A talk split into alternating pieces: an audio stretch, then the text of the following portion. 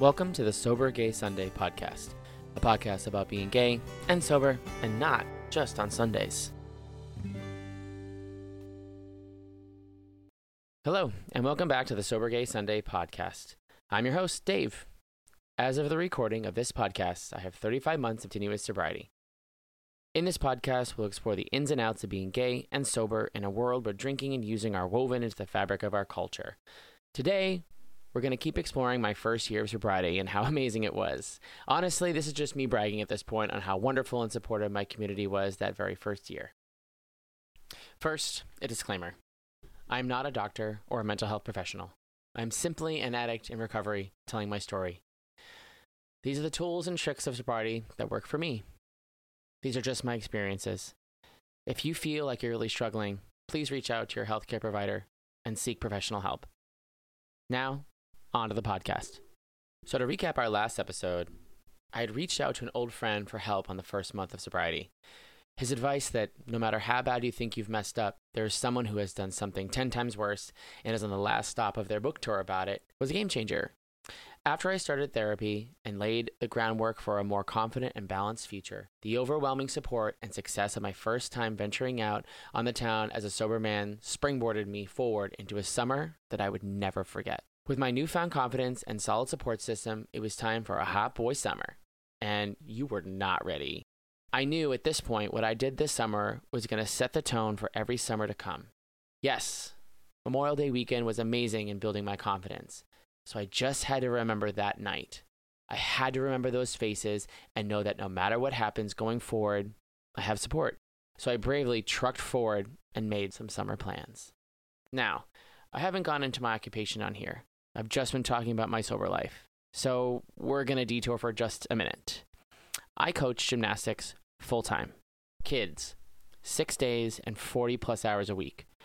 We follow the school schedule, so our class year is 40 weeks from September to June. It is a fantastic occupation. And without the job, I don't know where I would be in my recovery, if in recovery at all. That being said, children are so honest, emotional, true, energetic, compassionate, and a little mean. So, being a role model in a child's life is truly one of the most rewarding things. But it's a lot. We must be gymnastics technicians, physics teachers, human behavior specialists, child psychologists, comedians, disciplinarians, project managers, and so much more all at once. Needless to say, every year after a long session, I need a break. Between our class year and our summer program, I get a week off, and I knew it was time to kick off this summer. The question was what to do, where to go, who to see. I decided at this point that maybe just taking myself on a solo vacation would be perfect. I couldn't think of a more appropriate and meaningful place than Provincetown, Massachusetts. Now, if you don't know about P Town, let me fill you in. Provincetown is at the northern tip of Cape Cod, Massachusetts. The seaside town is on the site of the Mayflower's Landing in 1620, commemorated by the towering Pilgrim Monument and neighboring Provincetown Museum. P Town is known as a longtime haven for artists, lesbians, and gay men. This place means everything to me. Anyone who knows me knows that is my favorite place in the world. I have been going regularly every summer since I was 21 years old. First, I went when I was 17 years old with my friends from high school. It was off season, and we were only there for a few hours. But that was my first taste. If only my 17 year old self had known what this place would become for me. The second time was when I was 21. My friend group decided to go down for the day of the 4th of July, and it was so much fun. I was enjoying myself so much that I decided to stay. I lined up a few places to stay, and of course, as my friends and the last ferry to Boston left, the places to stay started to back out. I remember sitting on the curb on Commercial Street thinking, oh my God, I'm going to be sleeping on the beach. As I sat on the curb, practically in tears, one of my good friends saw me and said, You're Dave Becker. Go out, find someone to take you home for the night. So I did. His name was Spike. No joke, Spike. And it was lovely. And now, back to summer 2021. Now, I have had a huge range of experiences in P Town. I went from a playful, drunk 21 year old to fully sober to circuit boy to a full on meth head. And now it was time to return as a sober man. Every corner of that town is full of memories. So I booked a few days and hoped to create amazing new ones. Seeing the monument peek over the dunes as the ferry skimmed across the bay filled my heart with joy. I stepped off the boat and took a deep breath in. As I exhaled, all remaining anxiety about anything and everything left my body. Summer 2021 was here. I was finally home, which meant the fun could now begin. Being that I had been a P Town regular for so long, I started to notice how fast World had traveled about my new sobriety. The amazing thing about being a gay sober man is the community, in my experience anyway, is very welcoming to newcomers.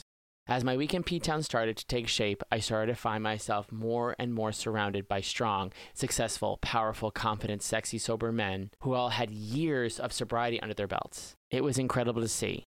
These men weren't just surviving their addiction, they were thriving, like really thriving. From Commercial Street to Tea Dance to the nights out dancing, I found myself rounding out my week in P Town with an invitation to Fire Island the following weekend. Once you make one sober friend, they introduce you to another, who introduces you to another, and so on and so forth. This pattern would not only repeat itself in P Town, but also on my trip down to Fire Island. With my newfound confidence from my Provincetown experience that first weekend, I knew I was strong enough and brave enough to face the New Yorkers. Now, Fire Island. I had heard about this place from my New York friends. I'll be honest, I was skeptical. The big draw of Fire Island was lavish house parties where you had to quote unquote know someone to get into. I am a P Town stand through and through because out in the street, at the bars, at the clubs, at the shops, at the galleries. Everyone is kind of on the same level. Yes, P Town is expensive and it's starting to become unavailable to many because of that. But it is still a quaint fishing town where anyone can bump into anyone and start up a conversation. The idea of having to be connected or whatever seemed unappealing to me. However, the friends who invited me were some of the kindest, most uplifting men I had met in recent years. One of these amazing men was coming up on a year of sobriety at the same time I was. So, with him and his husband and their adorable little puppy by my side, we were able to kick off a fantastic weekend. And just like the time in P Town earlier that week, I started to make sober friends one by one. I found myself surrounded completely by people in recovery. We danced, we beached, we watched the sunsets. We told our truth. We kissed. We fucked. We walked the boardwalks at night while living completely present. That feeling of being the person I always wanted to be started to emerge. Except this time, it started to emerge substance free. I laughed, I cried, I told jokes. I was the best version of myself. All I needed was a safe space with supportive people to let it out. P Town and Fire Island that summer were my training wheels. They were the best training wheels ever. Those men, those weekends, it changed everything. They are the reason you are hearing my voice right now. They are the reason for all of this. I can't thank them enough. They know who they are. They're splashed all over my Instagram. That summer was it. That summer was the blueprint.